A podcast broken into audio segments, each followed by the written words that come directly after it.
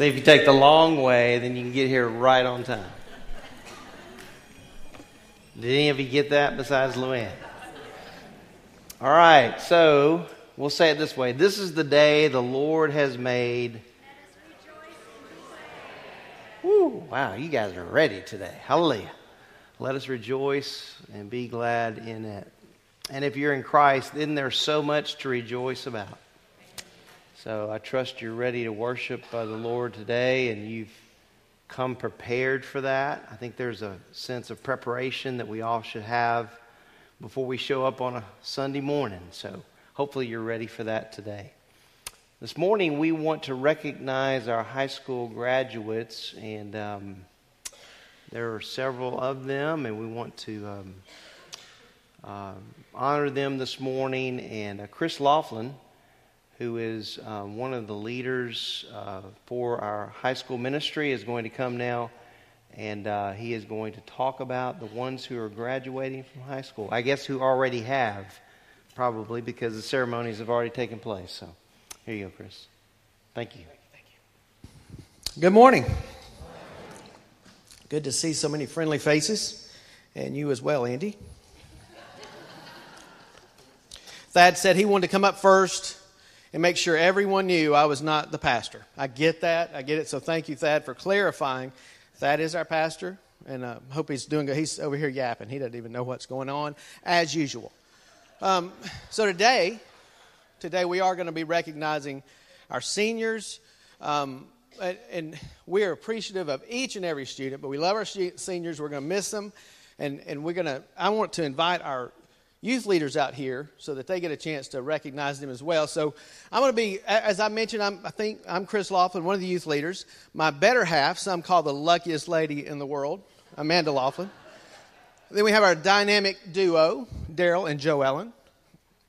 A couple that I have I cannot forget, despite trying, Corey and Megan Cooper, and our newest couple, Tony and Paige Tingle, have joined our mosh pit a wonderful young lady with a rock star dad, Savannah Laughlin. And then, speaking of infamous fathers, well, someone with an infamous father, Andrew Blunt. I do not want to forget, we've got one. Is this cute? Is this working? Is my on? I think, let me see. I am on um, one of our interns cannot be here today. He's out of town, out of country, indeed, in fact, Mr. Lane Cockendall. So we are appreciative of each and every one of them. They invest in, in these students, and I'm, I'm proud to work alongside of them. And if you want, just sit down just for a second. I don't rest your knees. We wanted to do something a little different today. So if you were here last week, you heard a wonderful young group of adults, young adults, and they did music. And if you got to hear them, they were phenomenal. So it made me think, well, well what can we do? What can we do? Right? So I thought, I got to talking to them and I said, I think we can do this too. You know, I felt, I felt strongly that they have this musical talent. So I said, what, can, what in the world can we do? And, and so we got to talking. Maybe we can do something like Ice Ice Baby, right? And, and so they got all this gleam in their eye, and Daryl's, he's like, oh, I got this. He's excited. And so I went to talk to our pastor, and he said, Well, oh, stop, collaborate, and listen. And then he goes off to singing Ice Ice Baby and doing moves that I did not know he could do. It was imp- I thought he had a squirrel in his shirt. He's going crazy doing this dance. Come to find out, you may not know this, nor did I.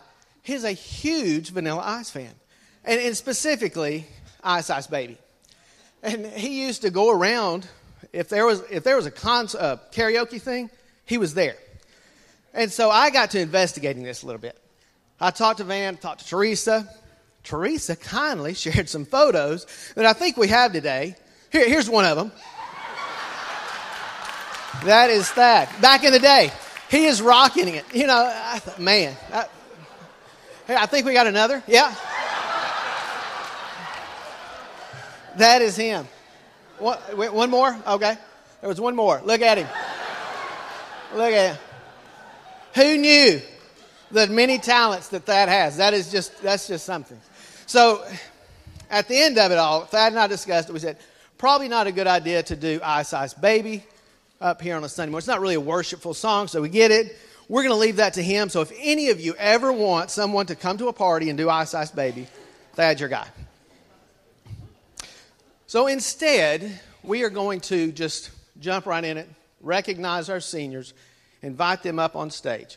What we would ask that you do is when I call the seniors up individually, we're asking that if you're here today, parents, grandparents, someone that's really just impacted their lives, we ask that you stand where you are. You don't come up on stage, just stand where you are so that everyone in the congregation gets to see who's connected to those students, okay? So they make that connection.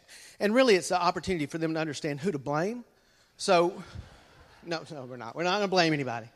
Just stand where you are if you're a parent, grandparent, someone that's impacted the lives of these students. And then students come up on stage. We have a present for you. I'm not going to tell you what it is. Rhymes with Ibel, starts with a B. The leaders are going to give that to you. Some are going to give you a hug. It's going to be very uncomfortable. Um, but as I call you up, please know we're not calling you up because of, of any, it's alphabetical, okay? It's not because we like one more than the other. We do not have any favorites. In fact, they are all our least favorite, okay? I just want to make it clear. All right. So, first up, I'm going to, I'm terrible with this clicker. Give that to the better half. First up is Mr. Connor Barnett. So we had a baby picture. Look at that little boy. Connor, you come stand by me because you know you want to. Look at that cute kid. What happened? I'm just kidding. He looks just the same. He grew up into a fine young man. When he came into youth group, I was taller than you. No longer, I get it, but he has grown up into a fine young man. One that I admire. One that I admire a lot because we take him on youth trips. This, this young man, wherever he goes, smile on his face. He doesn't care. He is just happy. We take him on a youth trip that happens to be where Thad's teaching that youth trip. We, we do in team activities. In this case, it was a paintball game. And they said they had explicit rules. You don't shoot within so close, unless you're so close, so far away. And Connor's like, rules, schmools. I don't care about that. So he goes up to Thad, shoots him square in the chest from close range. And, and just remind everyone, that wasn't too long after that. It had heart surgery. But Connor didn't care. I admire the man for, for having the, uh, just the, the strength to do that. Because, let's be honest, who in here today has not wanted to take a paintball gun and shoot that? Okay? All of us have at some point. So we all admire you. We really appreciate you. And, and we just want to recognize you today. It looks like you, you have gone through school just so you can go to school again. Am I looking at that right? Good thinking. Good thinking. So we appreciate Connor. We want to recognize you. And now it's time to go away.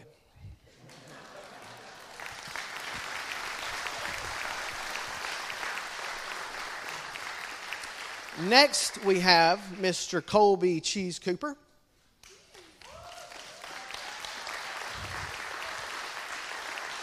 Look at that picture. Whew. Colby is another young man that came into youth group. I remember it very carefully. I'm proud of you guys. Glad you are here. Um, Colby, don't you walk away from me. You get over here. We're going to talk about you. I remember, y'all may see it. Thank you. I'm going to let you give me my present later. Um, Colby, I remember him coming into youth group. He too, I was taller than when you came in, and not anymore. I get it. But I remember very vividly him coming through, coming into youth group because I've tried to forget that moment. I cannot. So you're, I'm still, I still remember it. I'm, I'm gonna, I'm going through therapy. We will forget it one day. Hopefully. Hopefully. But Colby, Colby, if you don't know, his father that stood up, Malcolm Cooper. That's Malcolm Cooper. So he's had the odds stacked against him from day one. He has overcome those odds, and he has now graduated, right? You're going to graduate?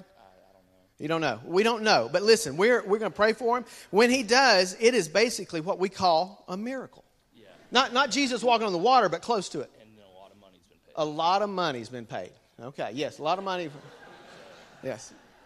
So we are appreciative of Colby, all that he's done and meant to us. And um, I guess we're just now super excited that you're gone.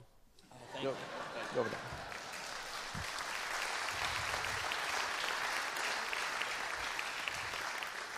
Next is Miss Bethy Hughley. Where's Bethy? Oh, there's Bethy. I heard the screaming.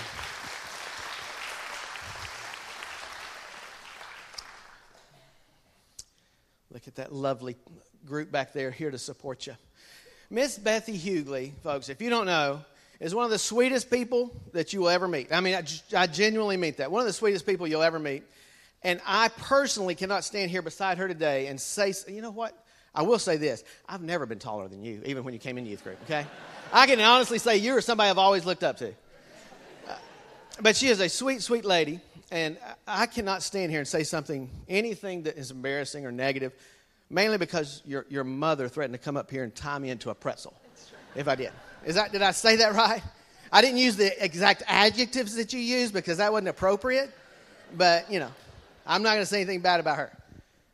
Sweet, sweet lady. We're looking for, she wants to go into missions, and I think she will do an awesome job with that. So we're thankful she's been part of the, uh, the youth ministry, and now it's time to make a little Kermit the Frog and hop on over there, get you a present, and leave me alone. Okay?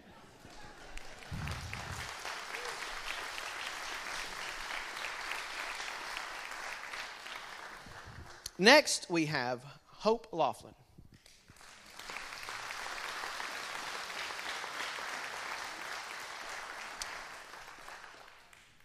Hey, Hope. I don't know who's responsible for this, but they did a good job. you know, what can I say? Um, I'm, I'm super, super, super excited to stand here beside this young lady today because I'm finally taller than one of our students. I'm, I'm glad about that. Feel good now. Um, she, she has recently graduated from Springville, and um, I hear that your parents are awesome, mainly that you, one of them, right? Yep. So if you don't know, this is, in fact, my daughter, our, our daughter, youngest of three. So I think what the audience wants to know, the congregation wants to know, who is your favorite youth leader? No, okay, don't, don't. We don't want to make your mom cry. We know who it is. We understand. But we, we are very appreciative of Hope. We think we're obviously we're going to see her more, but um, she's going to head off to Southern Union, right? And she's going to go into nursing so that she can take care of her dad. All right. Well, scurry along. Make like your mom's personality and split.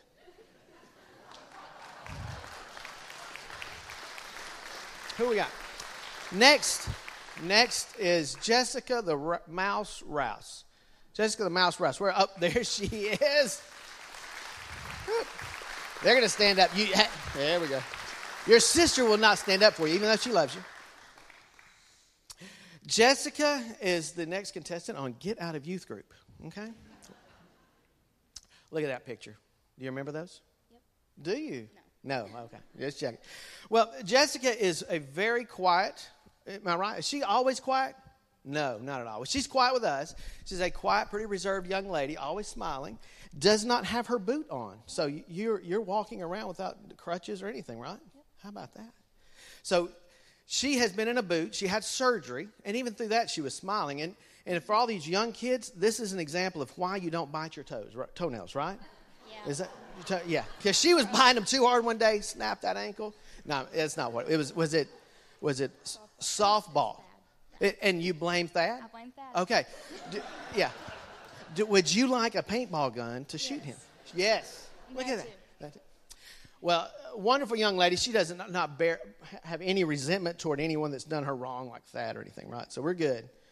Well, I, I think she's, although she's pretty quiet, she's kind of like E.F. Hutton, you know, when she speaks, you want to listen. You know who E.F. Hutton is? No idea. No idea. That's way before your time. Well, she, I wanted to ask her, do you have anything to share with the congregation today? No. No, no. Yeah. Words are powerful. What she means by that is sometimes you just have to say no. See? I mean, she is, she's brilliant like that. How, how about that? Do you have anything you'd like to say to your parents? No. No. no. See, sometimes you got to read between the lines. What she's saying, parents, is thank you. She's saying, I love you. So, see, sometimes you got to read between the lines. It's, it's the power in her voice and those inflections. So, Jessica, we want to thank you for being part of this group. And now it's time to scurry on over there and get your Bible or, or your present.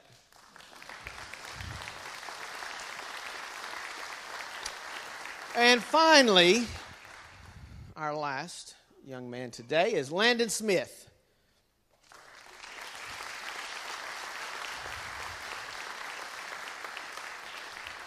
Landon, Landon, first of all, I love that picture. If I ever get a tattoo, it's going to be of that picture there on the right.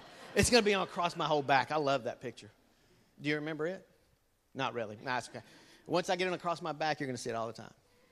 Landon has been with us, what, two, three years? About three years, maybe? Oh, On the youth group? It's been a while. Two years? Okay. Uh, he is a wonderful young man, like, well, way more quiet than Mr. Rouse, but he's, he's a quiet, reserved guy. He's been on some youth trips with us, and that's where you get to know the guy. He's got a good sense of humor. He'll talk to you, and, um, uh, and I've appreciated him. I'll say that I genuinely have. Uh, he- he was sharing with me, and, and if you don't mind me telling, he, so his girlfriend is Lucy Cockendall. Do you mind me telling everybody that? Because if you don't, I won't tell them. Yeah. Okay. Don't tell them. All right. So I, I call her Lulu. So the whole Cockendall family is just like amazing. They, they got this musical talent that astounds many people like myself. And so Landon and I were, were talking about that. And he said he's got some musical talent. He really wanted to surprise Lucy and do a solo song today. Did I hear that right? Yeah. Yes? Yes? No, no. Okay. No. I think he was saying he wanted me to do it with him, so I, I brought my little kazoo so we can do this together, okay? We're going to okay. So uh, a little later, he and I are going to do a song, and it's going to be so that he can just show Lucy his musical talent, right? Is that cool? No? Yes? We're to he's going to do it. The man's going to do it. Well, he's a great guy. I, I hope I haven't embarrassed you. I'm sure I haven't. My, I never want to embarrass anyone on this stage.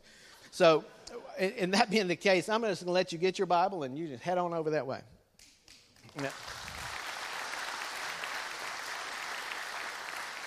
So, congratulations to our six seniors. We're thankful for each of them, truly, truly, and all joking aside, they're a great group. We're going to miss them a lot, and we know that the Lord's got good plans ahead of them, and hopefully um, they will follow the Lord's will. So at this moment, at this time, we're going to ask Dr. Hughley to come up. He's going to pray for our students, and we ask that you join him in, in that prayer.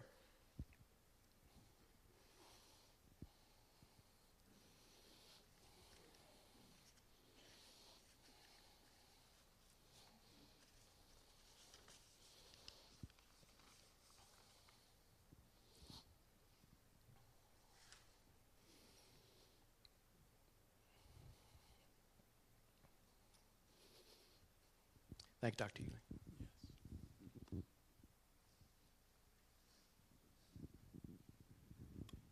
We want these young people to know that the elders and the deacons have them in our prayers, and we wish to commend them to the Lord in His grace as the Lord Jesus tarries in His coming. Let us pray. Loving Father, we are thankful for this special day. We're thankful for the achievements and the accomplishments of our young friends who are gathered before us. We thank you for their aspirations and their plans. We want to praise you, Father, for all of the contributions of parents, grandparents, relatives, and friends, and the input in their lives. We thank you for their teachers, Lord, in their respective schools that have brought them to this level of achievement. We thank you, Lord, for all that the church has meant to them the teaching, the training, the examples, the encouragement. We thank you, Father, that your grace that has been sufficient for them will be sufficient for them in the future.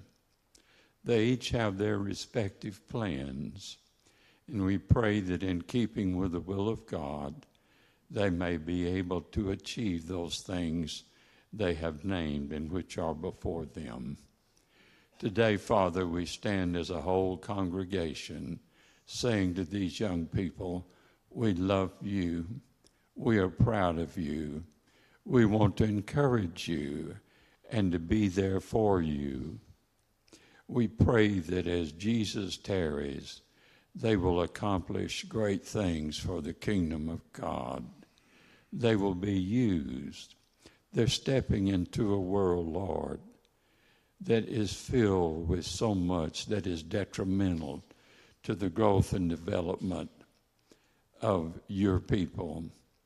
We pray that you will help them as they wade through all of those efforts to detract them and to dis- to destroy what they have in mind. We pray that they will have victory over the powers of darkness and they will grow and be the shining lights. We remember the words of Scripture You are the light of the world, you are the salt of the earth. May that be wonderfully true and may it come to pass in great measure. And thank you, Father, that we could be a part of this ceremony today. We pray that you will bless us throughout the service, that the whole of this morning will be a great encouragement to our young friends, whom we commend to your care and oversight as Jesus tarries. We pray in the wonderful name of Jesus, our great Savior, our Lord, our coming King, truly the Messiah. In his name we pray. Amen.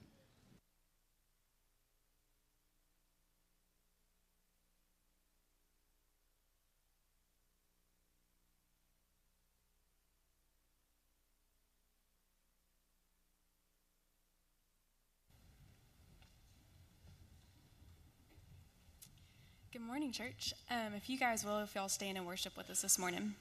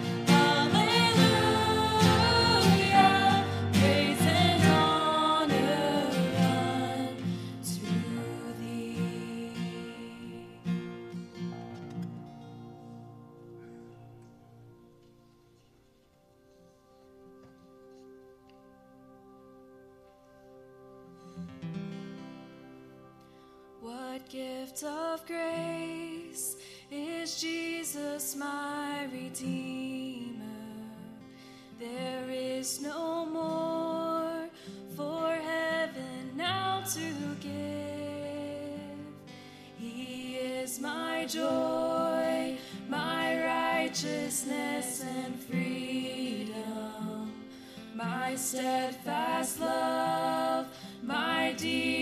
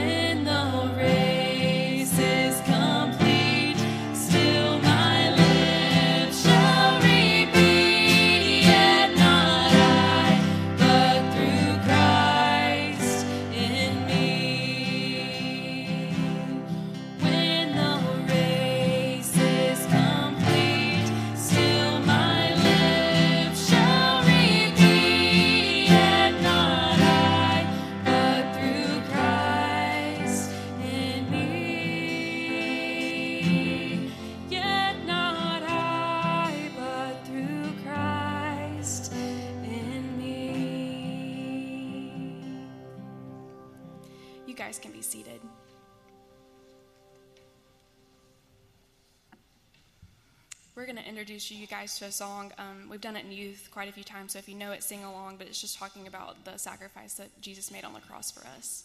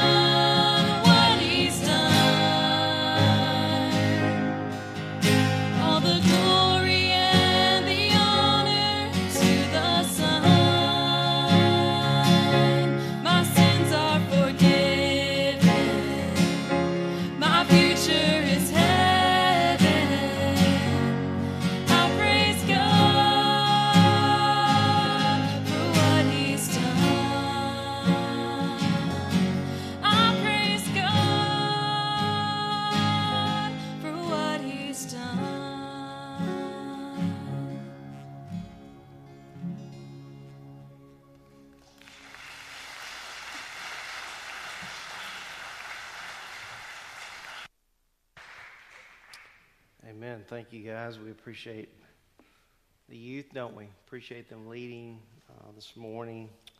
There was an older youth on that side helping them. We appreciate him as well. Just have one announcement. Typically, I would make an announcement before uh, we turn to our text, but uh, after the service, if the elders will meet in the conference room, Chris Laughlin is going to join us there.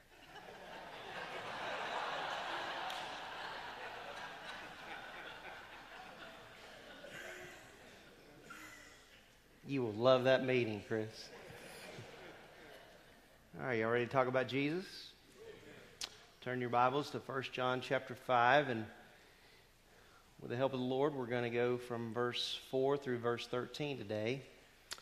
And um, there are 43 slides, I believe, but with the Lord's help, we will make it through.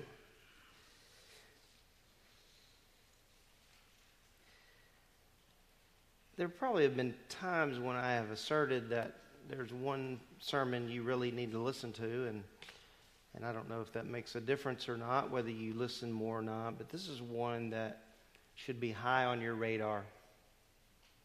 This is one that probably you should not forget in terms of what the text says. You may forget my words, but I don't want you to forget the words that the Lord gives through the Apostle John in this section. I believe they are words that are absolutely critical for every believer to know and then to apply uh, in their life. I want to begin this morning with a, a question for you. Um,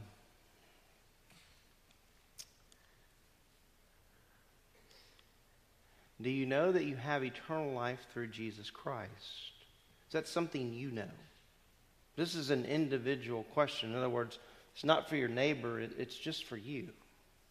Do you know that you have eternal life through Jesus Christ. As we're going to discuss at the end, all people will live eternally. The question becomes, where will you live? And so, for those of us who are in Christ, we know, because the Bible tells us, that we have eternal life through Jesus Christ. In fact, I want to begin at the end of the section with this verse, 1 John chapter 5 verse 13. John says these words, these things, what things? At least verses 6 through 12. Likely, John is referring to even the entire letter with which he's written them. The words that I've given to you in this epistle, but at least I would say from a practical standpoint that we could include certainly verses 6 through 12 in John's argument as he writes, these things I have written to you who believe. So, who is that to? Believers. These things I have written to you who believe in the name of the Son of God, so that you may know, and we'll talk about that word in a few minutes, that you have eternal life. And so, this morning, as you are sitting in your seat, the question for you to think through is Do you know without a doubt you have eternal life through Jesus Christ? Is it your anticipation that you will spend eternity with Christ? And if so, are you getting ready for that now? Or is it something you're waiting on? I hope it's not something you're waiting on. I hope that it's something that you're preparing for now. There are three things in this text about Jesus Christ that we're going to see this morning that are critical, and we're going to back up even to verse 4 and 5 to talk about these things that John has written. In verses 4 and 5, he talks about Jesus Christ in this way that there is victory in Jesus. We know the hymn, right? Oh, victory in Jesus, my Savior forever. Boy, I love that song. We could just break out and sing that song. There is victory in Jesus Christ. John writes about that in these verses. He says, For whatever is born of God overcomes the world. Now, some translations have that word whatever. It literally reads this way in the Greek everyone having been born of God. Okay, so he's talking about believers here. He says, For whatever is born of God overcomes the world. That word overcome is, is the word Nike. We get our word Nike from that word. And this is the victory that has overcome the world. Notice what he says our faith. Now, it's not faith in faith. It's not that we're trusting in our faith. It's that we are trusting in the Lord. That's the issue. Okay? So that's very important to say. This is the victory that has overcome the world, our faith. Now, when we speak about the world, what are we talking about? Because we want to be overcomers. Well, those who are believers, John says, are overcomers. Because of faith in the Son of God, when we speak about the world system, um, the world system is one of deception. isn't it? It's one of evil. It's one of self centeredness. It's one of self serving. It's one of hatred. It's one of ungodliness. There are a lot of different terms that we could use to apply to the world. So he says to the believers here, there's victory for those that are in Christ. Whatever is born of God overcomes the world and the world system. Remember back in chapter 2, what does he say about the world? Do not what? Love the world, nor the things in the world. And so we know that the world is out there and its system is completely against Jesus Christ. You don't interview people of the world and them say, Oh, Jesus is my overcomer. They're not going to say that. The confidence that the world has is confidence in themselves, and whether they realize it or not, the evil one is the one that they serve under. Okay, that's very important to know. And so John says this, and this is the victory that has overcome the world, our faith. And then he repeats, he says, Who is the one who overcomes the world but he who believes that Jesus is the Son of God? How many of you believe that Jesus is the Son of God this morning? Okay, Jesus Christ is the Son of God, and all that Scripture tells us about Jesus Christ is true. Well, they were combating some that were anti Christ, and so we're going to speak about those in just a few moments. But he says, Who is the one who overcomes the world but he who believes that Jesus is the Son of God? So we can say this that victory in the Christian life is directly linked to faith faith in the Son of God. There's not victory in your life as a Christian because of who you are. There's victory in the Christian life because of who He is. Okay, that's very important to understand. That's, there's a huge difference between those two statements. There's not victory in the Christian life that you have because of you. There's victory in the Christian life that you have and experience because of Him. Okay? It's His victory. The, the kids sang about it. It's amazing. Every one of those songs applies to this message. I was sitting there going, oh my goodness, every single one of them, even the new one that they introduced. So, victory in the Christian life is directly linked to faith in the Son of God.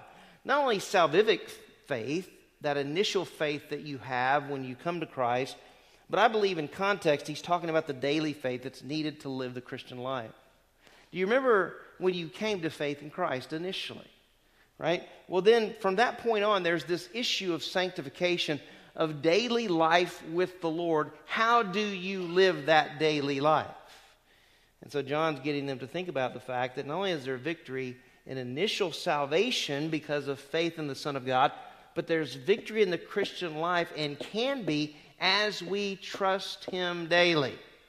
Now, that's very, very critical because there's a lot of things in our life that take place that we have to trust the Lord in, like trusting the Lord uh, in re- with rebellious children. We have to trust Him in that. If we're trusting our efforts and what we might say, that's the wrong way to go. We have to trust in Him. We have to give our children over to Him. In fact, the Apostle Paul speaks about in the book, or excuse me, Solomon. Ah, the Apostle Paul speaks about in Galatians chapter 2 Notice what he says about this daily faith. He says, I've been crucified with Christ, and it is no longer I who live. We sang about that today, but Christ lives in me. So, in other words, your life before Christ was all about you. Your life after Christ is all about Him. Right? Right, class? Right. Okay. You're concerning me. Notice what he says, and it is no longer I who live, but Christ lives in me. There's the security for the believer, right? Right there in Galatians chapter 2 and verse 20. Christ lives in me, and the life which I now live in the flesh, how does Paul say I live that? I live by faith in who? The Son of God. I love the attachment that Paul has to that as he talks about the Son of God. He says, The one who loved me, we don't ever need to forget that, and gave himself up for me. So, yes, this daily life is about faith in the Son of God as we face these issues that come up that, by the way, tend to distract us to the point of discouragement and even some to defeat. Guys, can I tell you this? We can trust the Lord. We can trust Him. Solomon knew that. He writes these words in Proverbs chapter 3. I'm going to show you something maybe you haven't seen before about these verses. He says, Trust in the Lord with all your heart and do not lean on your own understanding. That phrase, trust in, is believe continually. Believe continually in the Lord with all your heart. Do not lean on your own understanding. In all your ways, here it is, acknowledge Him, and He will make your paths straight. Do you know that word acknowledge in our culture? If we acknowledge something, we might just give a nod. Oh, yeah. Uh, that's not what Solomon is writing here. That word acknowledge in the Hebrew literally reads this In all your ways, know him. That's a whole lot different, isn't it? Than just the way we think about acknowledge today. If we acknowledge something today, like I said, we might give it a, pat, a glance or just a simple nod. But Solomon's saying this in all your ways, acknowledge him, know him. You say, what does that mean? It means that he has the rights in every area of your life. So as you read through that again, you go, in all your ways, know him. Know that he has rights in your life in every area. You say, well, how does that apply? Very simply. Um, your life is his life. So every single thing that goes on in your life and my life, he has the right to. I've heard people say, well, I'll give the Lord everything, but I'm not giving him my children. He has the rights to everything in your life. That is really critical as Solomon was writing those words of wisdom. Well, Lee Roberson, who was a theologian, author, pastor, he wrote these words about faith in God's Son. He says, Faith in God's Son does not save people from hardships and trials. Although you would not know that in some churches where they teach and preach health and wealth and prosperity theology, you just wonder are they getting up in the morning? Are they observing life? Life's hard. And so Roberson says, faith in God's Son does not save people from hardships and trials. We could testify to that, could we not? But it has enabled them to bear tribulations courageously and to emerge victoriously. There is victory in Jesus. The apostles knew it. Do you know it? I think that's something to consider. I, I read a devotion on, on faith and, and trust and obedience. It's a devotion that I think appropriately illustrates kind of this first point of victory. The devotion goes this way Arabian horses are trained rigorously in the Middle Eastern deserts. The horses must learn to fully obey and trust their master. I just want you to think through this and think about you and the Lord, okay? Not your neighbor and the Lord, you and the Lord. This obedience and trust is tested by depriving the horses of water for many days and then turning them loose near the water. And just before the drink just before they drink the much needed water the trainer blows his whistle. And if the horses have learned to obey they turn around and come back to the trainer who then gives them as much water as they need trainer knows what his horses need and will not allow them to go without water but they must trust him.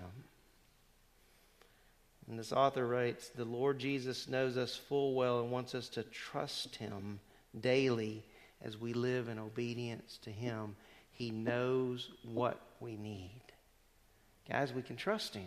John's saying that to these believers that he writes. There's victory in Jesus, and victory in Jesus happens as we trust him.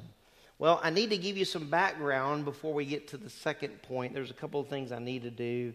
These are technical things, but hopefully you can appreciate them because um, I'm just not one of those guys that can bypass those kind of things. I could say, well, this is something you don't need to worry about. But I really wanted to, to do it justice. So I wanted to give you some background information as to why John writes about his second point concerning Jesus, in which he writes about the identity of Jesus Christ. Who is Jesus Christ? Remember, I introduced a, a man named Cerinthus. You remember that? I know you have great memory. You remember that Sunday when I brought up Cerinthus? I really believe the more I studied this, is the more I am convinced that John wrote, obviously led by the Spirit, to write specifically about this man who was troubling the church. I really believe that. And it obviously wasn't just this man who was troubling the church, there were others with him. But Cerinthus taught that Jesus was only a man. Is that a problem? It's a problem. He's what? Fully God and fully man. And Cerinthus denied that. In fact, notice what it says. Cerinthus taught that Jesus was only a man and that the divine Christ descended on Jesus at his baptism and left him before the crucifixion. That was a heresy that was going around in John's day. And it was troubling to the Christians, and John had to write about it, and he does, as you're going to see. But there is a, an issue as we read this, before we read this text, that I needed to, to cover with you. Uh, I call it maintenance. Maintenance work. I don't like maintenance work. Any of you like maintenance work? I can't fix a thing. I can break lots of things. But in this section, um, if you have a New King James Bible, or if you have the King James Version, this top phrase is going to appear. But um, it's not in the earliest of manuscripts. In fact, it doesn't appear until the uh, 10th century AD. And that's that phrase at the top in heaven, the Father, the Word, and the Holy Spirit, three that bear witness. Now, what they say is accurate, but it doesn't appear until the 10th century. So I'm not going to be reading from the King James Version or from the New King James Version. And for some of you, you might go, I really didn't need to know all that. Yes, you do.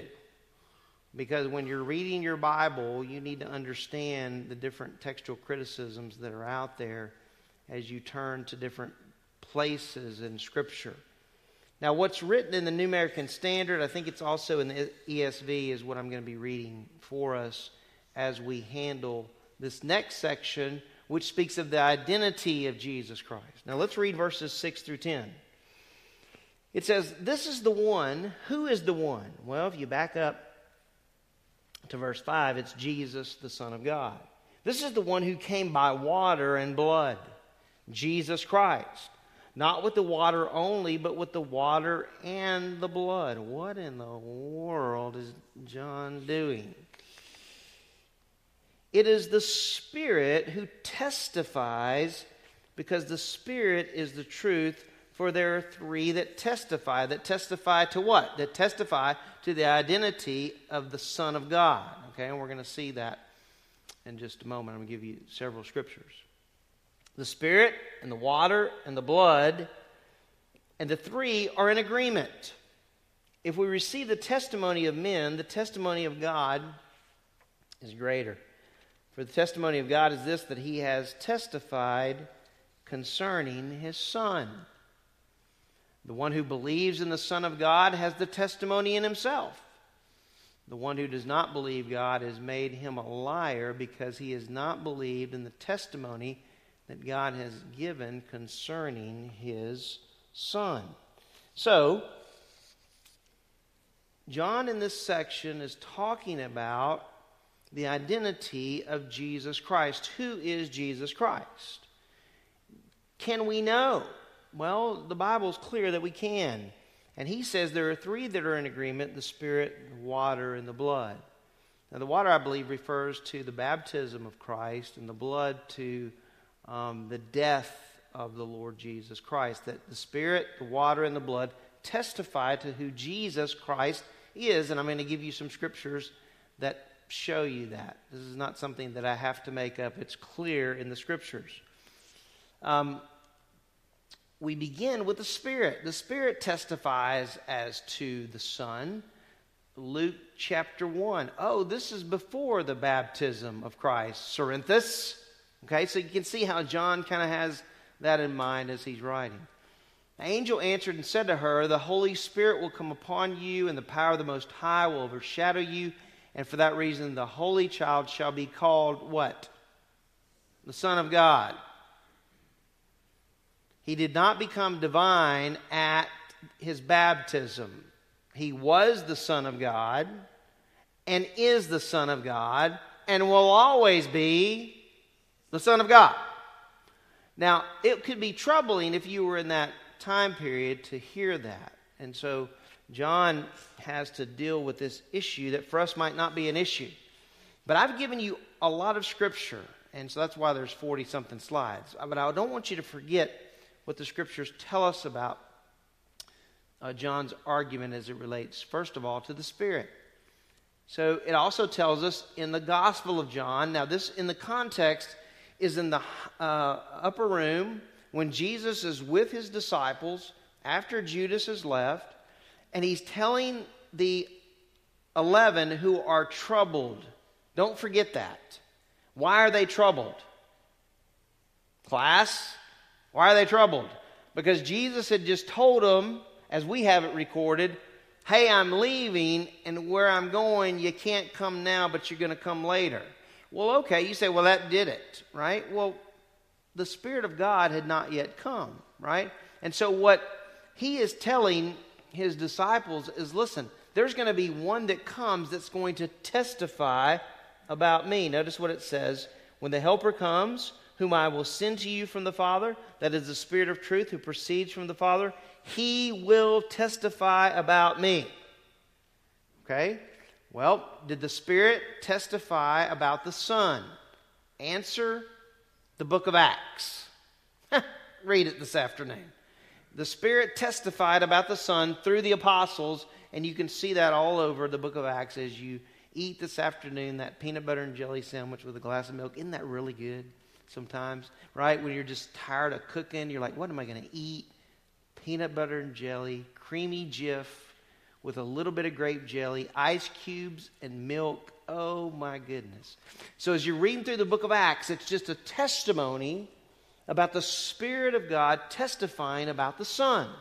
It's the Son, it's the Son, it's the Son. Well, then, in the epistle that we have here in this verse, in verse 6, it says, It is the Spirit, notice the way he writes it in 1 John 5. It is the Spirit who testifies because the Spirit is truth. Is that how it reads? The truth. Okay? There's a difference between those two readings. You might have some translations that just have truth. Spirit is truth. But the Spirit is truth, the truth.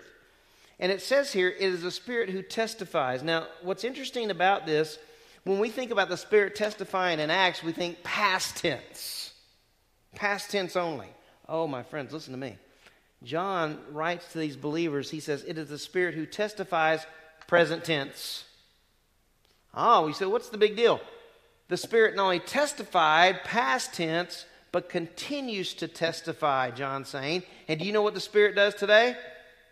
Testifies. You say, how in the world does he do that? Through the Word of God and through believers. Isn't that so awesome? You say, my life doesn't count for much. Oh, my friends, if you're a believer in Christ, listen to me, you're representing the Lord Jesus. This is beautiful how John does this.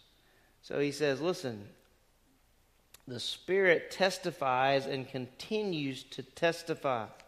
So the Spirit testifies about who the Son is. Do you know at the baptism of the Lord, which I believe is what he's referring to here when he says the water at the baptism of Jesus Christ, the Father and the Spirit testify about the Son. That's pretty good stuff. Look what it says. After being baptized, Jesus come, came up immediately from the water, and behold, the heavens were opened. He saw the Spirit of God descending as a dove and light, lighting on him. And behold, a voice out of the heaven said, This is who? My beloved Son He did not become his beloved son that day. He already had been his beloved son. Now, that's very important. You go, Dad, what's the big deal? Well, back then it was a big deal. There are a lot of big deals today, right? One of the big deals today, you think about people talk about evolution and creation. Well, it's a big deal to me that when I'm teaching the Bible, it says there was a six day literal creation. Is that a big deal to you? Well, a big deal to me. Because of the word day mean is the Hebrew word yom, every day, single day, 24 hour period of time. So sometimes, even though you're sitting in your seat going, man, this dude's being really technical, sometimes you have to be. Right? I mean, if you're fixing your car, you have to be technical. You don't want there to be any leaks. Recently, I took Teresa's van to, this was hilarious. Took the van to the mechanic. I said, hey, I just want you to give it a once over look. I come back, I expect, you know, he's just changed my oil. And he said, hey, Thad, your uh, water pump was leaking. Just a dripping and a dripping. Well, you know what would have happened to that water pump eventually? It had dried up. Would that have been a problem? Uh huh. So sometimes you have to just be technical, and I really appreciate your patience today in that. All right, so the Spirit testifies, the water testifies to the identity of Christ, but also, notice he says the blood does. When we think about the blood, what do we think about? The death of Jesus Christ. Now, what's interesting, I found this scripture to be interesting. So, as you eat your second peanut butter and jelly sandwich, you can maybe just read that whole section in Matthew. But after the crucifixion of Christ, all the events around that, notice that the centurion, what the centurion says. Now, the centurion, those who were with him, kept uh, keeping guard over Jesus when they saw the earthquake and the things that were happening, became very frightened and said, Truly, this was the Son of God. Oh, my goodness. So, who do you say that Jesus Christ is? You better know the answer to that question. Well, the blood testifies as to who Jesus is. And what's interesting, there's a lot of scriptures here. I mean, I could have given you a plethora of scriptures, but I just gave you a few. But I did give you a few more, all right? So I want you to at least read them. Look what it says Hebrews chapter 9, verse 14. How much more will the blood of Christ, who through the eternal Spirit offered himself without blemish to who? To God. Cleanse your conscience from dead works to serve the living God. So we have the blood of Christ. All through Hebrews, there's discussion about that. And then you have Ephesians. The Apostle Paul writes about the blood of Christ. In him we have redemption through his blood. Guys, there was a payment necessary. We don't ever need to forget that. The forgiveness of our trespasses according to the riches of his grace.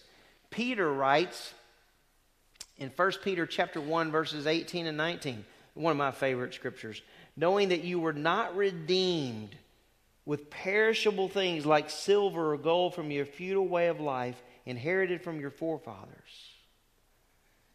But you were redeemed with what? Precious blood as of a lamb unblemished. That word in the Greek means no defect, no defect at all. The perfect Son of God. And spotless. That word means in the Greek untainted or pure.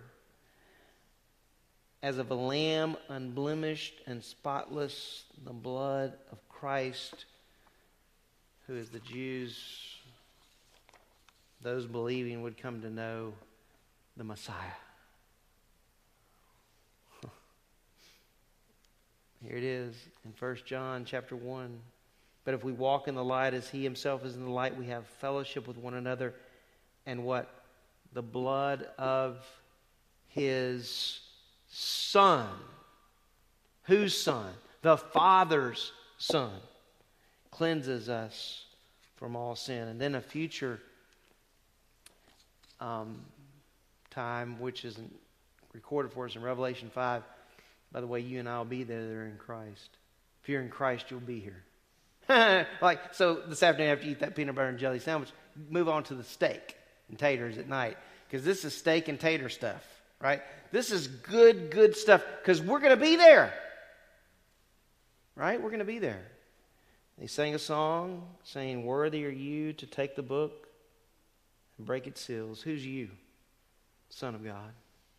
For you were slain and purchased for God with your blood men from every tribe and tongue and people and nation. Can you imagine what that's going to be like?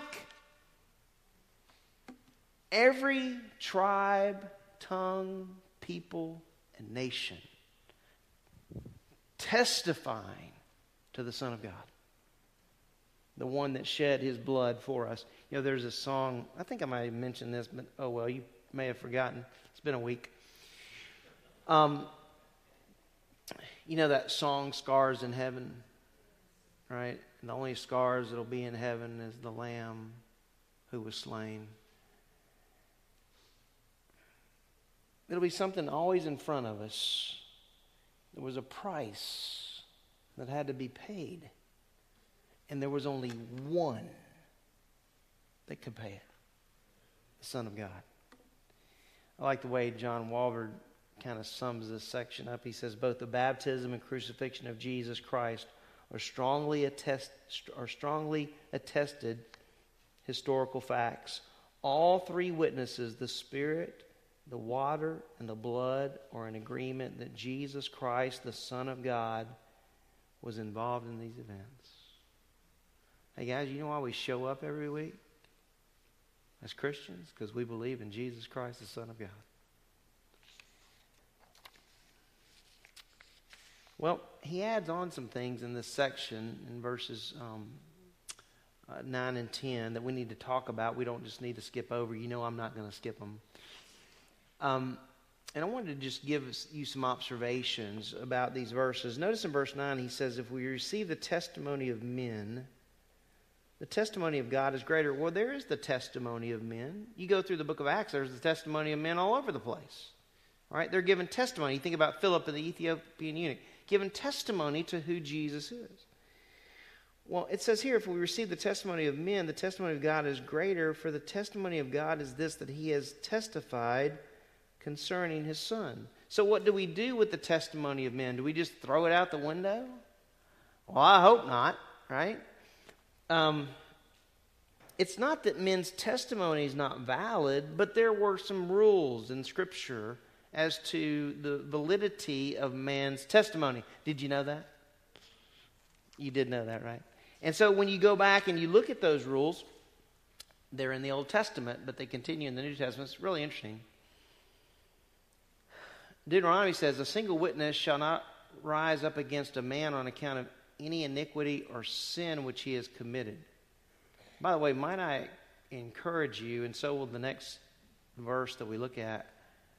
Sin's not determined by you in a person's life.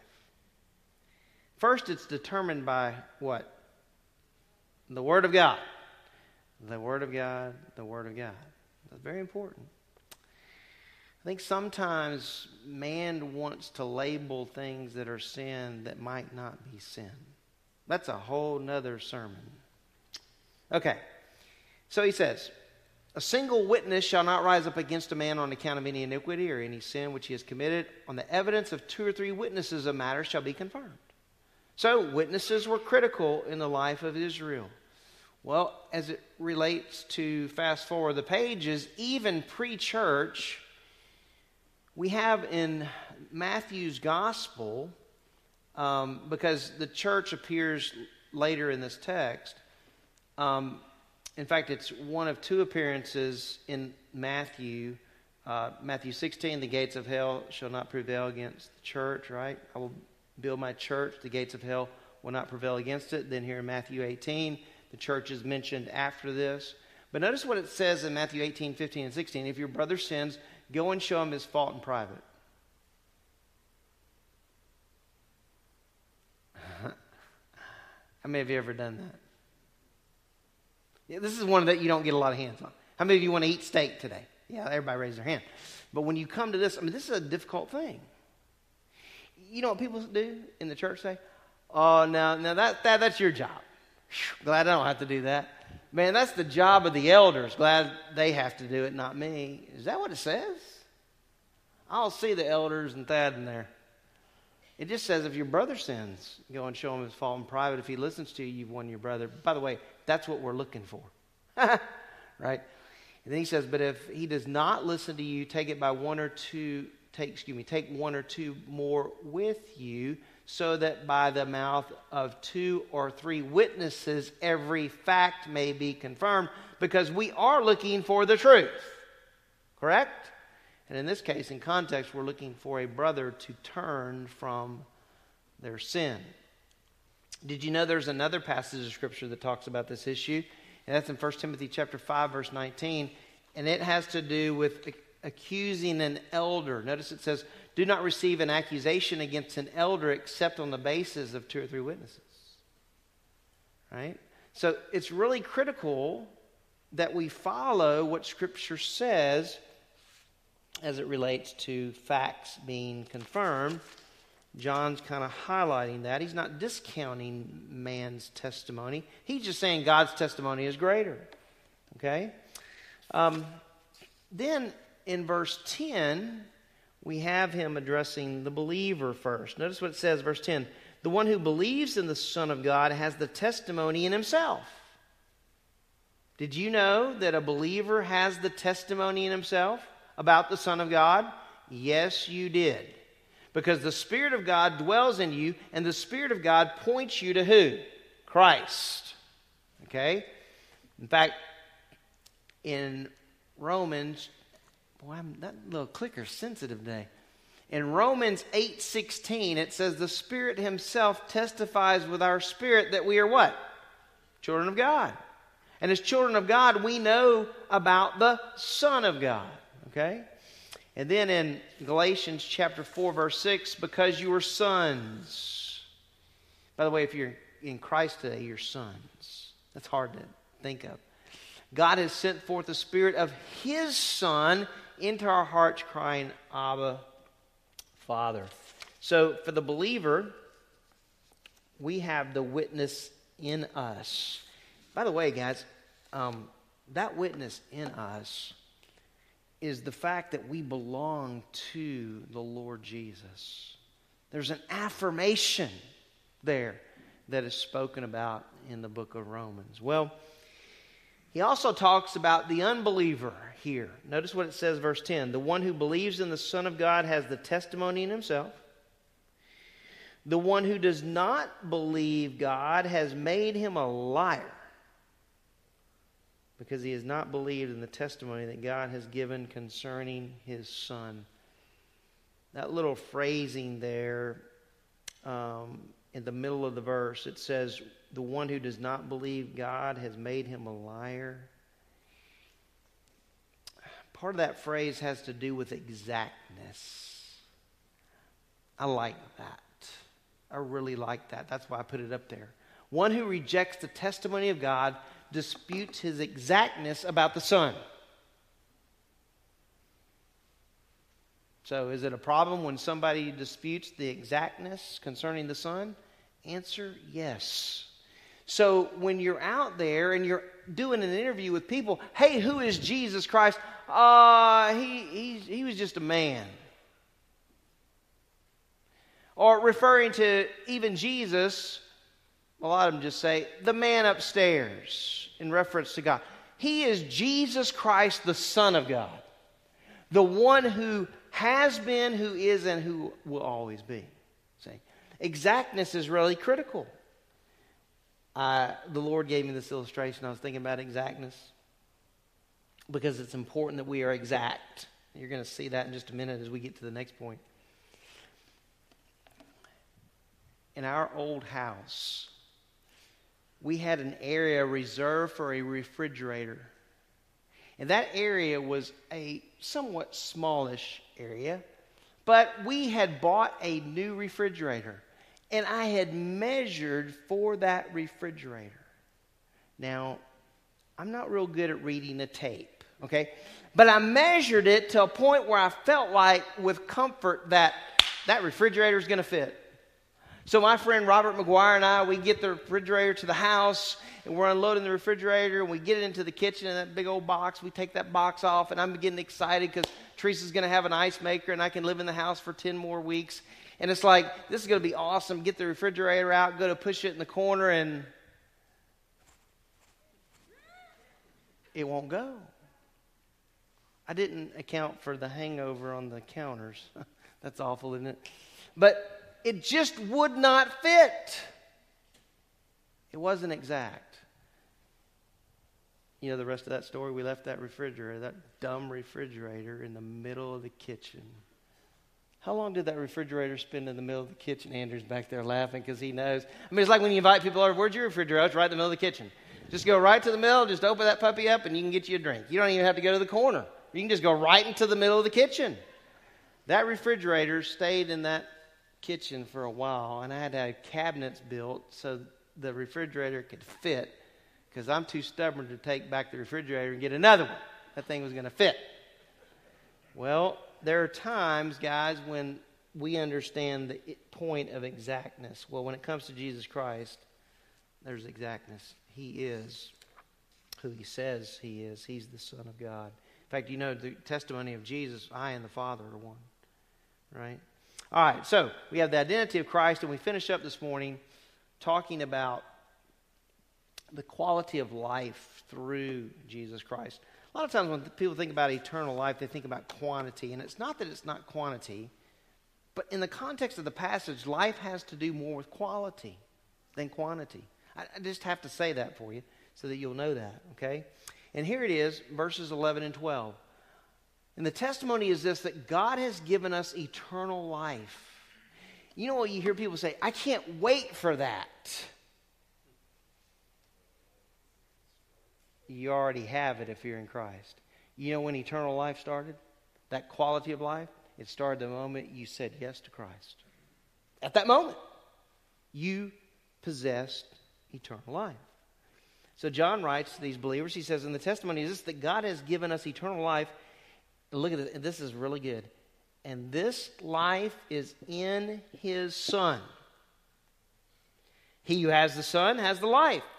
So if you have the Son today, you're good. And you know, don't you? You could probably come here and testify to the quality of life that you have since you came to Christ. He who has the Son has the life. He who does not have the Son of God does not have the life. Well, there are three observations that I have for you to close our time together this morning that are really, really important. The first is eternal life and Jesus Christ are inseparable. You just can't separate them. right? You let me say this real clear. You can't separate. Right? Eternal life and Jesus Christ are inseparable. In fact, the verse that many people in our world know, John 3:16, for God so loved the world that he gave his one and only son that whoever believes in him shall not perish but have what? Everlasting life. Well, you just can't separate the two. No matter what man might do, you can't do that. Well, John Stott, who was a worldwide preacher, teacher, evangelist, theologian, said three things about eternal life that I think are absolutely critical. First, he says this eternal life is not a prize we earn. we don't earn eternal life, we don't earn it. You know, I think one of the most frustrating things for some people in the Christian life is they're trying to maintain their position. Can I tell you, you don't do that? No, once you came to Christ, the Bible tells us we're baptized into Him, we're placed into Him. And that's a permanent position. Eternal life is not a prize we earn. So if you're one of those who says, well, it's just something that I've got to do, no. No. Eternal life is found only in Jesus Christ. You know, when I was when I was typing this up, eternal life is not a prize we earn, I thought of Ephesians 2 8 and 9. When I typed out eternal life is found only in Jesus Christ, I thought about what Jesus said himself in John 14 and what Peter said in Acts 4. There's salvation in no one else. So, like, if you're one of those people today going, man, I'm going to find my way to heaven. Well, there's only one way you're going to find it, and that's through Jesus Christ. Okay? And then the third thing that Stott says the gift of eternal life in Christ is a present possession. you have it now, right? Isn't that good? One theologian wrote it this way We aren't waiting as believers to receive eternal life. At salvation, we have it. That's why he's writing about this quality of life. It's more than just quantity, it's quality of life. Listen to me. The quality of life went up a whole, whole, whole long way when you came to Christ. You went from just living for yourself and for the things of this world to living for the Lord. Right? That's why Paul writes things, crazy things that we look at, like, you know, Colossians chapter 3. Set your mind on the things above, not on the things that are on the earth. That's good stuff. Because where is the battle for the believer even today? The world and the things that the world has to offer, by the way, which will all burn up. Just so we were reminded about that. Second thing, those who believe have eternal life through the Son of God, which leads us back to our initial verse. Notice what he says These things I have written to you who believe in the name of the Son of God. Now, this is very important that you hear this, so that you may know that you have eternal life. That word know there, circle, circle, circle that word. It's the word oida in the Greek. And he's saying, I want you to be aware of the fact that you have eternal life through Jesus Christ. And I want you to remember that you have eternal life through Jesus Christ. How many times in your Christian life would you be willing to admit that you've had to, had a moment where you were weak or something was going on and you were looking back going, I remember that time. I remember that.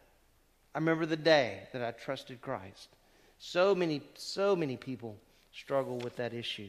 Well, John wanted them to know it. Third observation those who do not believe do not have eternal life through the Son of God. I heard a statistic not long ago that the fastest growing religion is no religion at all. 22 to 23 percent of people today have no religion, meaning they have no relationship. Our homes, this is not new news to you. Our homes today, even in the church, are in trouble. They're in trouble. I would ask you as a parent, how are you parenting your children? Is your primary concern that they make the all star team or that they know Christ? Yeah, I know that one's kind of a hard question, but it's one we have to think about. I had kids. Thank the Lord they're grown and out of the house they can make their own peanut butter and jelly sandwich. I want to leave you with a couple of verses and then a quick story. This first one, this is rough. These are for those who reject Jesus Christ in their life. So if you're one of those this morning, you're like, hey, I just reject all that. It's just a bunch of fairy tales. I don't believe. Okay, but here's the thing you're going to spend eternity away from the Lord. That's what the Bible says. So if we just believe the Bible to be true, which I do, Paul writes in 2 Thessalonians 1 9, look at this description. These will pay the penalty. Because the payment's due. They will pay a penalty of eternal destruction. And you're sitting there going, oh, good. Hey, if I reject Christ, then I'll just be annihilated. Mm, that's not what that means. In fact, the rest of the verse affirms the fact you won't be annihilated. That word destruction there means ruin. You'll be ruined forever. you ever looked at something and said, oh, that's ruined, right? You ever open your refrigerator, open a little you know, open up something that's been in there for a century or two, and you open that up and you're like, it's ruined. Well, you can throw it away and start all over. This is a forever ruin. You understand what I'm saying? This is big, big. That's what I'm saying. It's one of the most important messages I've ever preached life. This is a forever ruin. This is not one of those pass and go, and I, you know, no. It says, These will pay the penalty of eternal destruction. And here's the ruin. You're forever, now listen to me, this is very important. As an unbeliever, the one who loves you the most, you're forever away from him, Jesus Christ. In fact, that word presence there is face. You're away from his face. How many of you can't wait to see him face to face in all his glory? Hey, come on. Recently, man, have y'all noticed sometimes with this rain, all the rain we've been having, the skies, how sometimes in the morning, you know, I've been getting up at crazy times too, but in the morning, man, it's so beautiful. It's like the other day I thought, oh Lord, it's Easter, you're, you're about to come. And he could come any day. The Bible says for the unbeliever, they'll be away from the presence of the Lord. And that's a forever thing. And here's one that I hadn't thought about a whole lot before, but I did a lot of thinking about this one. And from the glory of his power. One theologian wrote this about that phrase. This means absent from all that is good and glorious forever. Now, listen to this how gracious God is. Every person on the planet right now is enjoying the power and the goodness of God just through the rain and through the plants and all the animals and all his creation, the mountains and how beautiful they are. They're enjoying that because of his grace. And one day they'll forever be away from anything that's good. That hit me like a ton of bricks. I was like, whoa, this is a big deal. Well, here's some good news. For those of us who are in Christ, this comes from John 10. I give them eternal life. they didn't earn it. I give it to them. They shall never perish. No one will snatch them out of my hand. Hey, guys, no one is going to snatch you away from the Lord. Notice it says this My Father who has given them to me is greater than all. No one can snatch them out of my Father's hand. I and the Father are one. In other words, if you belong to Christ, that's it. You're His forever. Who doesn't like that, right? Well, maybe you're one of the ones today and you struggle a little bit with this whole salvation piece. I want to share you, with you this story I read. It's a story of an old man named Bill. And he was in a marketplace and he started a conversation with a woman whose name was Elizabeth. And Elizabeth told Bill, hey, you can get to heaven by doing good works. And for the next few minutes, he attempted to explain that no, it wasn't by good works, it's only by the grace of God that we're saved through faith. Well, it actually brought a smile to the woman's face, but then there was another woman standing next to her and she wanted to chime in. She says, Hey, Bill, you can hope you will go to heaven, but you can't be sure. So Bill thought for a moment and he said, I'm going to turn to a passage of scripture and read it to you. You know where he turned? 1 John chapter 5 verses 11 through 13. He read it and he explained it to her that the word was know and not hope so. I love that. Unconvinced, she said to Bill, My pastor says we have to have faith, but you really never know if you've been good enough. My pastor said. The conversation ended and he walked away, the story goes, with pain in his heart for the women and this is the way it was phrased, who had bought into the lie of the enemy. And I close with this question How many have? How many have bought into the lie of the enemy that there's got to be something else I must do? Paul says it the best. For by grace you've been saved through what? Faith. And that not of yourselves is a gift of God, not of not as a result of works, lest any man should boast. You know what? It is all about Jesus Christ, the Son of God. Let's pray together.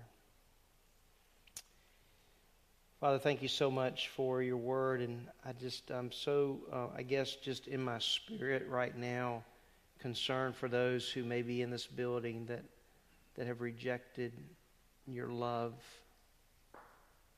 rejected the payment that you were willing to pay in order that they might have this quality of life that gives them purpose and meaning beyond just what's in front of them.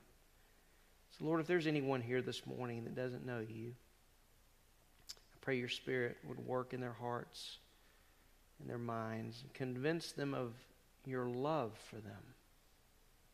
That you loved them so much you were willing to go to the cross and pay the penalty.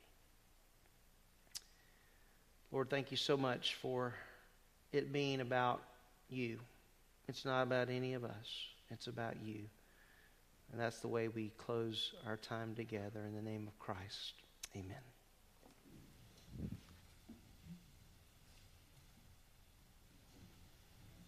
If y'all will stand and worship with us.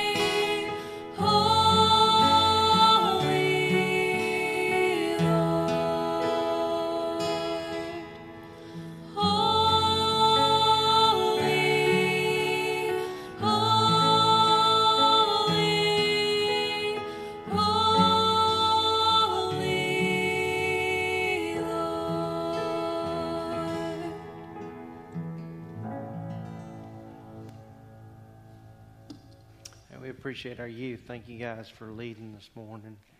I want to say a couple things. One, if you're here today and you're not sure about your salvation, I'd love to talk with you. Okay? There's no reason that you need to spend eternity away from the face of the one who made you.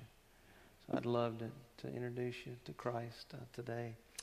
Uh, also, just want to make a special note. I know already been said, but we congratulate our graduates. Thank you, parents and grandparents, for your investment in your children and Sunday school teachers here.